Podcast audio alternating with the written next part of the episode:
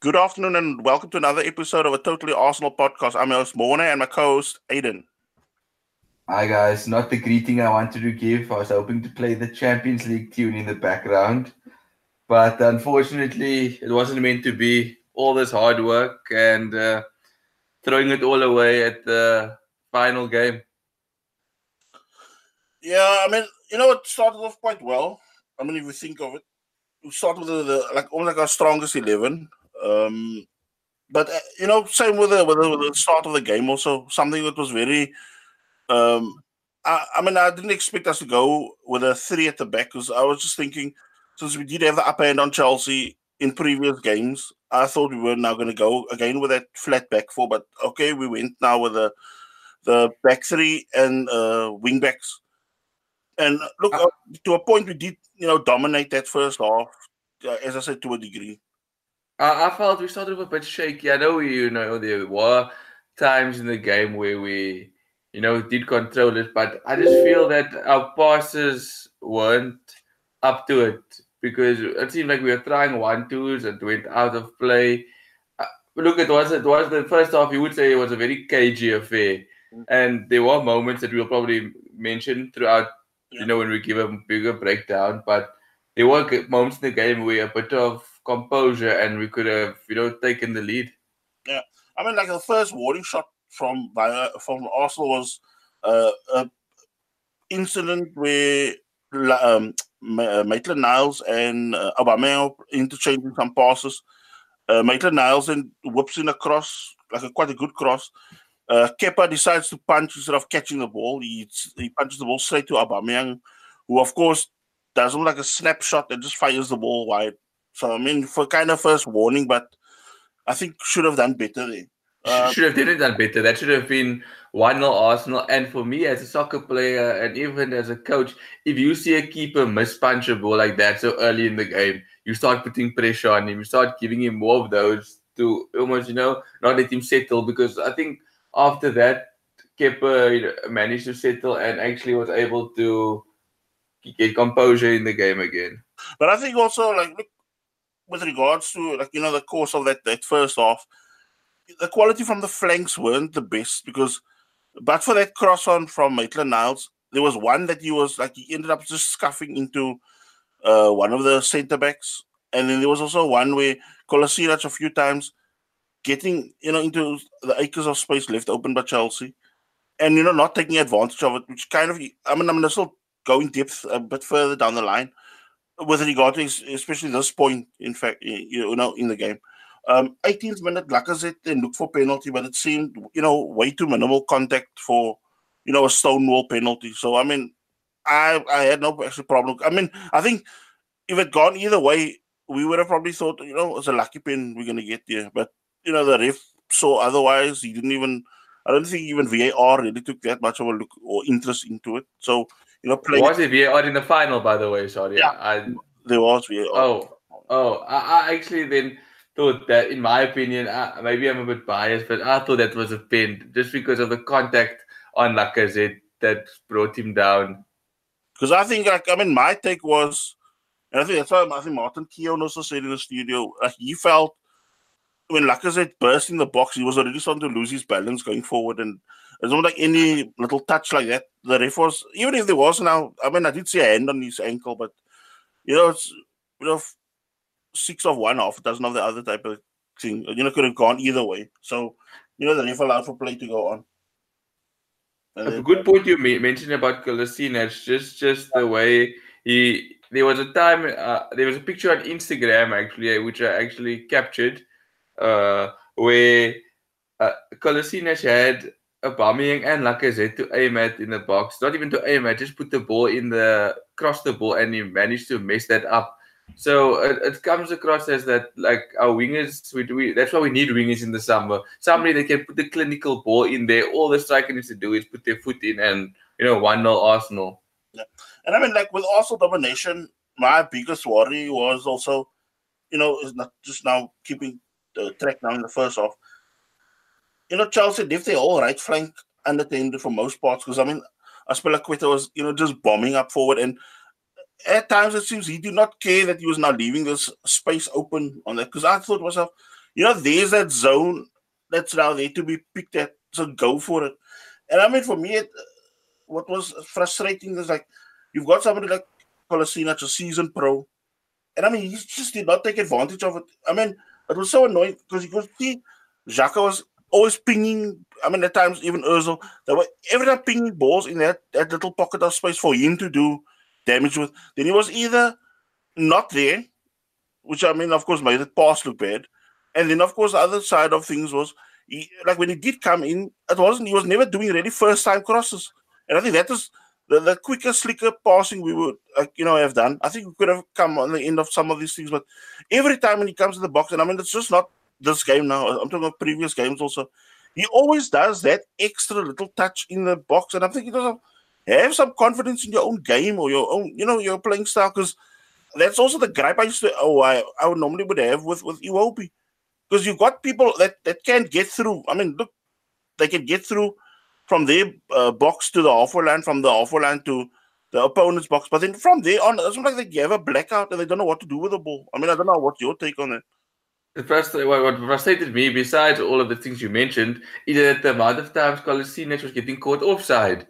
I mean, come on, if you're exploiting that space, you don't get caught offside like that. I mean, there was a few times in this final as well where Kolasinac was offside, and I was like, really? You're attacking from deep? You should not be offside. And just like you mentioned, it's like just like he wasn't getting there in time to the balls, which made the passes look bad. It seems like his fitness level is not where it's supposed to be as well for that position.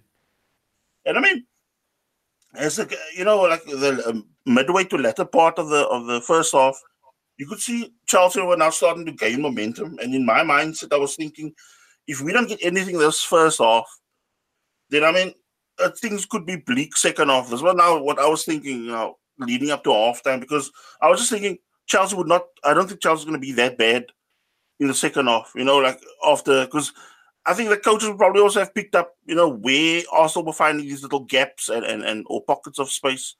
And I mean, like as we switch our attention now to the second half, Sarri didn't sorted it out, or his coaching staff sorted, sorted it out because the minute that second half started, Azpilicueta did no real bombing forward. So, uh, so like he started playing a more deeper role. Or actually, the whole like both uh, left and right back of uh, Chelsea were now sitting a bit deeper now. So they were already cutting off that channels that you know that pockets that we were not trying to pick out. So they were getting more disciplined now. And I mean, we was like we didn't have it in our locker to pick this, or we didn't have like a plan B to, you know, work our way through this. We didn't have that player. Like there's there's two types of players you could have had for a game like this. Was an Olivier Giroud type player where you could eventually just bomb balls forward and you would be able to win the aerial balls and you can take it from the second ball. Or if you had those type of wingers that had creativity on the ball, would take you on, bring you to the touchline and whoop across in we didn't have any of those, and we didn't have any individual brilliant players like an uh, Eden Hazard type or Alexis Sanchez type, where he's gonna run at the defender all the time until something happens. We just had and we lacked imagination. And I mean, now what was also happening was, especially that latter part of the first half, and now going to that that second half uh, when it started, Jorginho now started dominating the ball more because since Özil was playing that role that Ramsey was when we played Chelsea and we you know, totally wiped them out at the Emirates. He was now, since Ozil was in that Ramsey role per se, it was almost like he was now not doing that sort of tracking that uh, Ramsey was doing. Where if you think of, if you think back to the, the game at, at the Emirates, Ramsey was constantly on Jorginho's ankles, you know, breathing down his neck. He had no chance to even turn. Because I mean, I remember you and Asel had a chuckle of he was like he ended up like Jorginho ended up just hacking the ball into touch at times because he did not know where to go with the ball or he, used, he was just kicking the ball back to his keeper because there was no real outlet going forward because Ramsey kept on, you know, blocking all these little exits for him. And I mean, with Özil, now it was always like this is going to be easy time for him because now he had, more time in the ball because you know he's not being tracked. And like while you saw him, you know, darting into various spaces on the pitch, you just saw Özil prodding around and not really. I mean, it was like a headless chicken at times because he did not know, or he does not have that side to his game. Because I mean, he, for him, it's not just I'm going to help with assisting going forward, but you don't really think, okay, I need to also help out in the back, especially in a game of this magnitude. Yeah, then Sarri ball took over. I think the moment his son got the freedom of uh, Baku, he, he started dictating things from the the back, and it's like, it seems like you you mentioned to me, you know, in a private message, why didn't they stick to Guendouzi on the pitch instead of um, Torreira? Uh, I'm not Torreira instead of Ozil, and then have Torreira sit on um Guendo, um on Jorginho and just close him down consistently. Even even if he could have done that in the second half. Emery should have done that in the second half, seeing that Ozil wasn't doing much. Even at 1 0 down, you could have changed it up a bit. Because, I mean, even like my take is just Torreira is going to offer you more like physically. Because, I mean, uh, it was to get it was a game that was to go toe to toe physically, like a physical battle. And it's just, we had, say, some that were not trying and whatever, but I mean, you end up having somebody like Mesut that he's not to be there for a scrap. You know, when you need somebody to, you know, roll up his sleeves and put in a real shift. And I mean, a shift was needed the way they started not just, you know, swarming us, dominating us. And I mean, on 49 minutes, what I dreaded became in reality when Emerson, again, this is not lack of discipline. And this is what's, I'm, I uh, look, I using, like, you know, like if I'm to sway or something, but I mean, I was really pissed off because for me, Emerson is somebody you know, he really does go on walkabouts. But I mean, it just shows you how the confidence was also being gained in that whole squad, where he started even pushing higher up now. All of a sudden, you know, where they were like, I thought they were just going to sit deep and, and, and sit there, but it's not like they were taking turns. Like sometimes it would come from the left flank or the right flank, but they would always have almost like the protection at the back. But they also had that that uh, one of their fullbacks would uh, be able to adventurous and go forward, and he took that chance at the time he was not closed down by Maitland Niles or anybody in the midfield really coming over to help. And I mean, Emerson then whoops in across. And uh, again, shoddy, shoddy defending by Arsenal. Because he only, I don't know if he, he was too scared to wipe out Giroud or what, but so timely puts his leg up. I mean, it wasn't, you couldn't even say it was a real tackle or attempt of a block. And I mean, Giroud just powers past him with a diving header and he steals a header pass Cech 1 0 Chelsea. Yeah, I felt he could have done I think if Sokratis would have been there, I think Giroud would have been taken out cleanly, but with ball and all, and maybe you know would have had to been stretched off or something like that. Because um Sokratis, this whole game you could see he wasn't there to take any nonsense. He was going to take you out. He wanted the he wanted the trophy, and I don't know if it's because of the French connection or there were teammates that you mentioned. Because um Koscielny put his leg in there very tamely instead of like you know uh, getting there, knocking him, and you know knocking it out for a corner or something, and one 0 down like you said, and you know that kind of opened up the game for Chelsea. And I mean, for me, what, what also what I liked was, I mean, I'm glad you brought it up with regard to Sokratis. He was actually up for the scrap because I mean, he took no prisoners. Everything was hard but fair, and I mean that is what we needed. But for me, there were too many like for me, when I see the the you know, Koscielny's type of defending, what he did there. I mean, look, he played a blinder in Valencia. I mean, if you think of some of that that saves that he was also making early on in that game, or even at the at the Emirates also, the, some of the stuff he was pulling off defensively. But I mean, for me, it, it reminded me. I mean, I'm sorry to send some of you guys back on a bad memory trip, but it reminded me of that Birmingham City game where we got we get to that that League Cup final, and you know, total indecision leads through to you know the the winning goal being scored. And uh, for me, for you know, like a split second, that sort of thing popped in my head again when I saw that sort of defending. So you know, that half-hearted type of thing, not you know, really going through. Because I mean, I thought he was gonna follow through ball and all. Because I mean, look, you, you take no prisoners there as a defender, and I think that is where we are too tame as a team at the back. Yeah, in a situation like that, you know, final, cup final, the, everything on the line, Champions League spot on the line, even your club's future of how we can move forward, you you will get the ball and you go in hard. I mean, Giroud put, showed bravery. Big ups to Giroud for that. He showed bravery putting his head there. On another day, he could have been concussed and laying, you know, out of it. And I mean, on the hour, a poor Maitland Niles pass, um, Kovacic then nips in, who then picks out Hazard and I mean, the Belgian, they're picking up Pedro with a fantastic ball. I mean, look, Hazard is what, you know, I think Hazard is the number 10 that we all longing for, somebody like that. And I mean, he ends up picking out Pedro, and I mean, with a smart finish, he makes it 2 0 Chelsea. I think at that point, heads dropped, and you know, my head dropped. At 1 0, I thought, you know, there, there, there, there's hope. But at 2 0 down, I just looked at the Arsenal team currently and I thought, where's this goal coming from? I don't know where it's coming from. I couldn't see it happening from the guys on the field. And then I'm in 65 minutes. Uh, ball gets played in the Arsenal box. Maitland Niles totally unaware of what's happening around him, and he ended up just bundling Giroud over penalty Chelsea. Soft penalty, or, or do you think it was uh... nah, Stonewall? Stonewall. It's just number one. He, he was so unaware of his surroundings, what's going on, and I mean nobody's also giving him a shout that that Giroud's going to dart in. And I mean, look, Giroud has always been doing this, and he's always been winning penalties like that. Where people just do clumsy things to bundle him over. And I mean, for me, I had no problem with it. And uh, Hazard steps up, dispatches the, the penalty, and I mean, for me, that was game over. Yeah. Um, for me, when I was just was a dagger in the heart, and you know, I, I felt, uh, but bad to say this, I felt my eyes welling up a bit as I was watching this game at the Arsenal pub, by the way, and uh, the uh, was there. I thought all this hard work, everything going down the drain.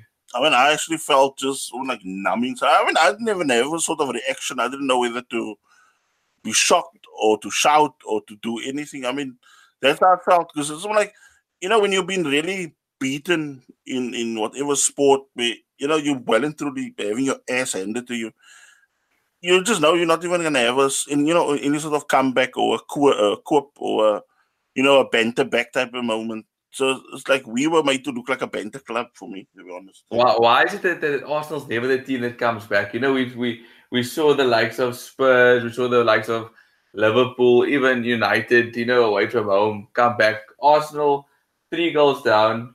You know, you you're hoping for some miracle, but Arsenal just aren't that club that showed it. And I mean, the two of us have seen how many heartbreaks in finals.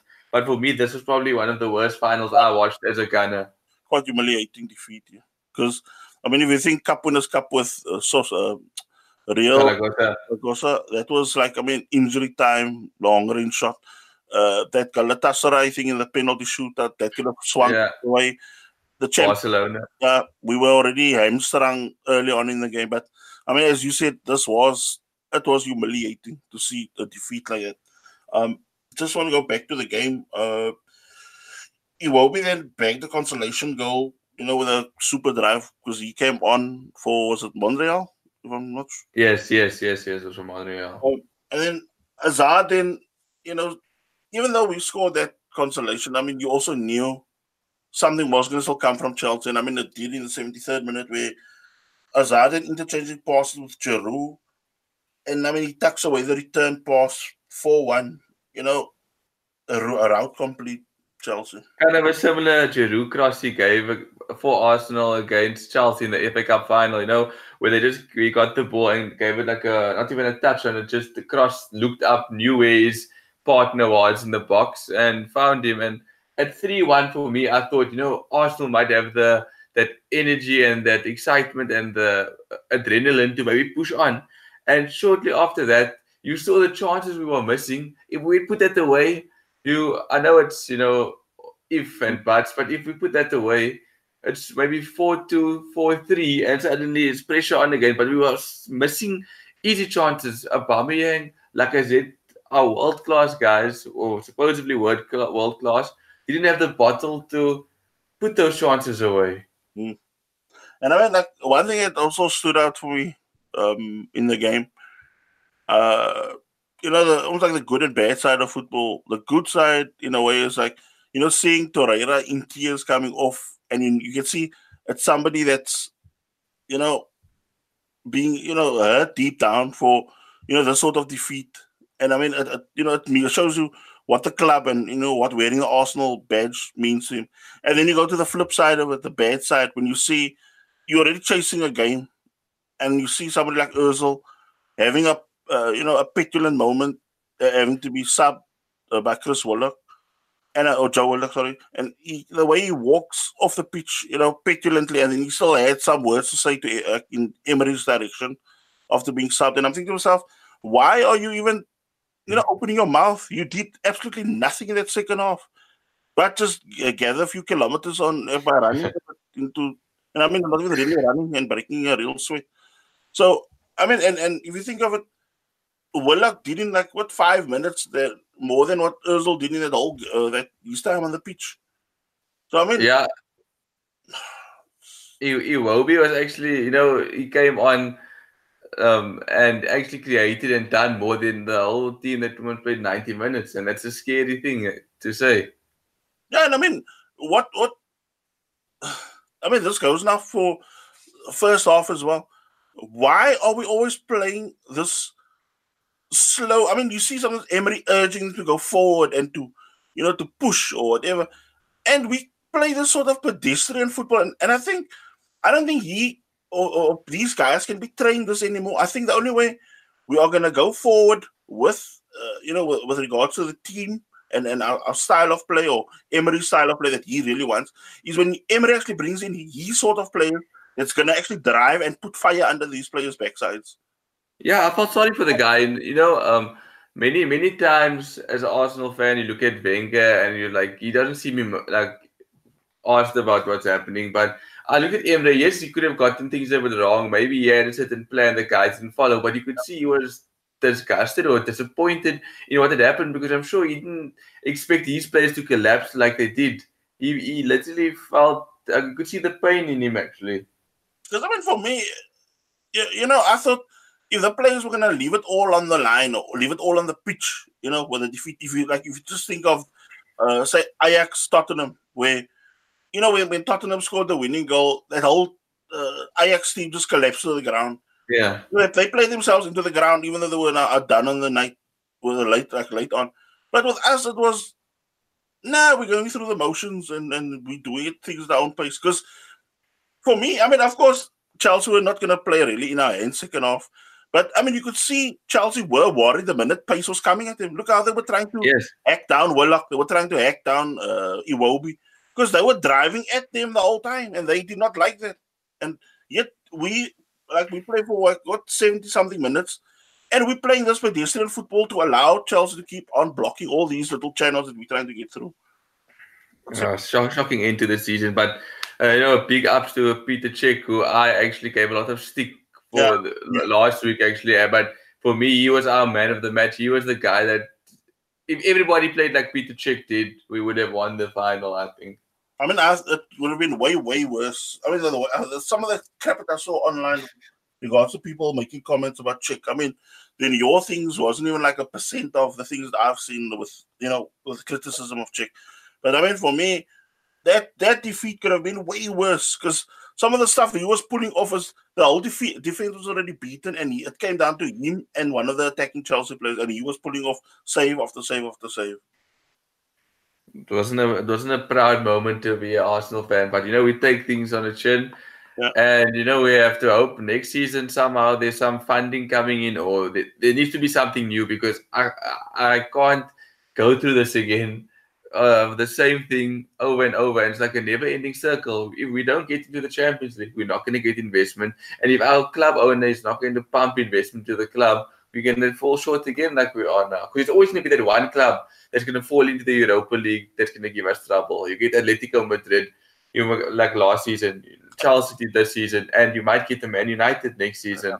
And I mean, if you look at it also now, with even top four ambi- ambitions for next season, if we don't invest right and get you know decent players that, that can push us a level, you know, even though we might have say a smaller budget. But I mean, you can see now teams like Wolves are going to get extra funding now from the owners. Uh, Newcastle uh, about to be born by a, a oil sheik they, from, from I think Dubai or something like that. So I mean, there's extra money because from I heard, their budget probably was going to go from something like 30 million that they had to about 200 million for, for the summer.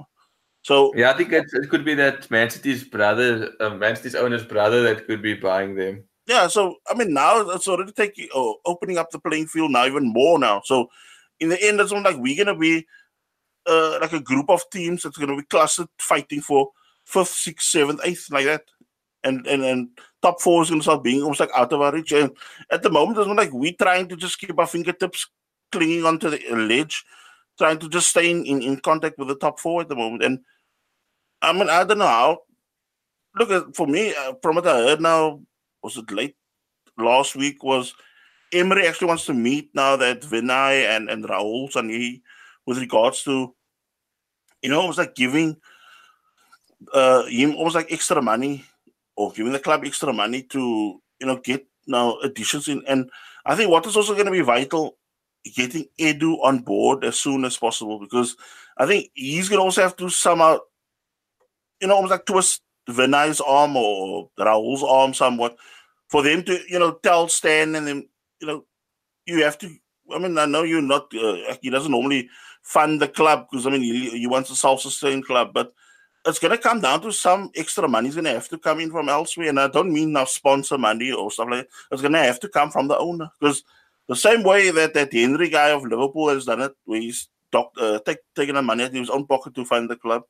Same way it's gone with, with Man City. Same way it's gone with with uh, even Tottenham with their look. They have, have expenses and that with the stadium, but I think they're also going to come now in with with some sort of budget if they're going to sell off maybe one. Like I think there's talk of they you know they might sell Eriksen, and I mean they could get like close to 100 or more, just over 100 million for him. And I mean that they can again pump into the squad with quality players. Yeah, the thing is, we need you need an owner that has emotion, who loves football as well to an extent. I mean, if if you don't love something and it's just making you money, you're not gonna be asked to put your own money. In. You know, you you're not going to it. It, it, it does nothing. It doesn't give you any joy. I mean, um, Ivan Abramovich, I know I to have a go at him. He sacks the managers, yes, but and maybe sometimes the fans at some point get a bit upset about it. But if you look at the fans overall, they've been happy over this past few few years. I mean, how many trophies have they not won in that period as well? Yeah. Um. Yeah. So at the end now, I guess we round this off. Um, I just want to say that we're gonna do uh, probably another pod soon within uh, today still because we're going to do now a, a player rating uh, you know our analysis with regards to in the course of the season how we have now rated the players and that. So i think it's if we round off here. And i hope you guys have a good weekend and enjoy the next next, next podcast that comes up in a probably half an hour or so. Thanks. Bye. See you guys. Cheers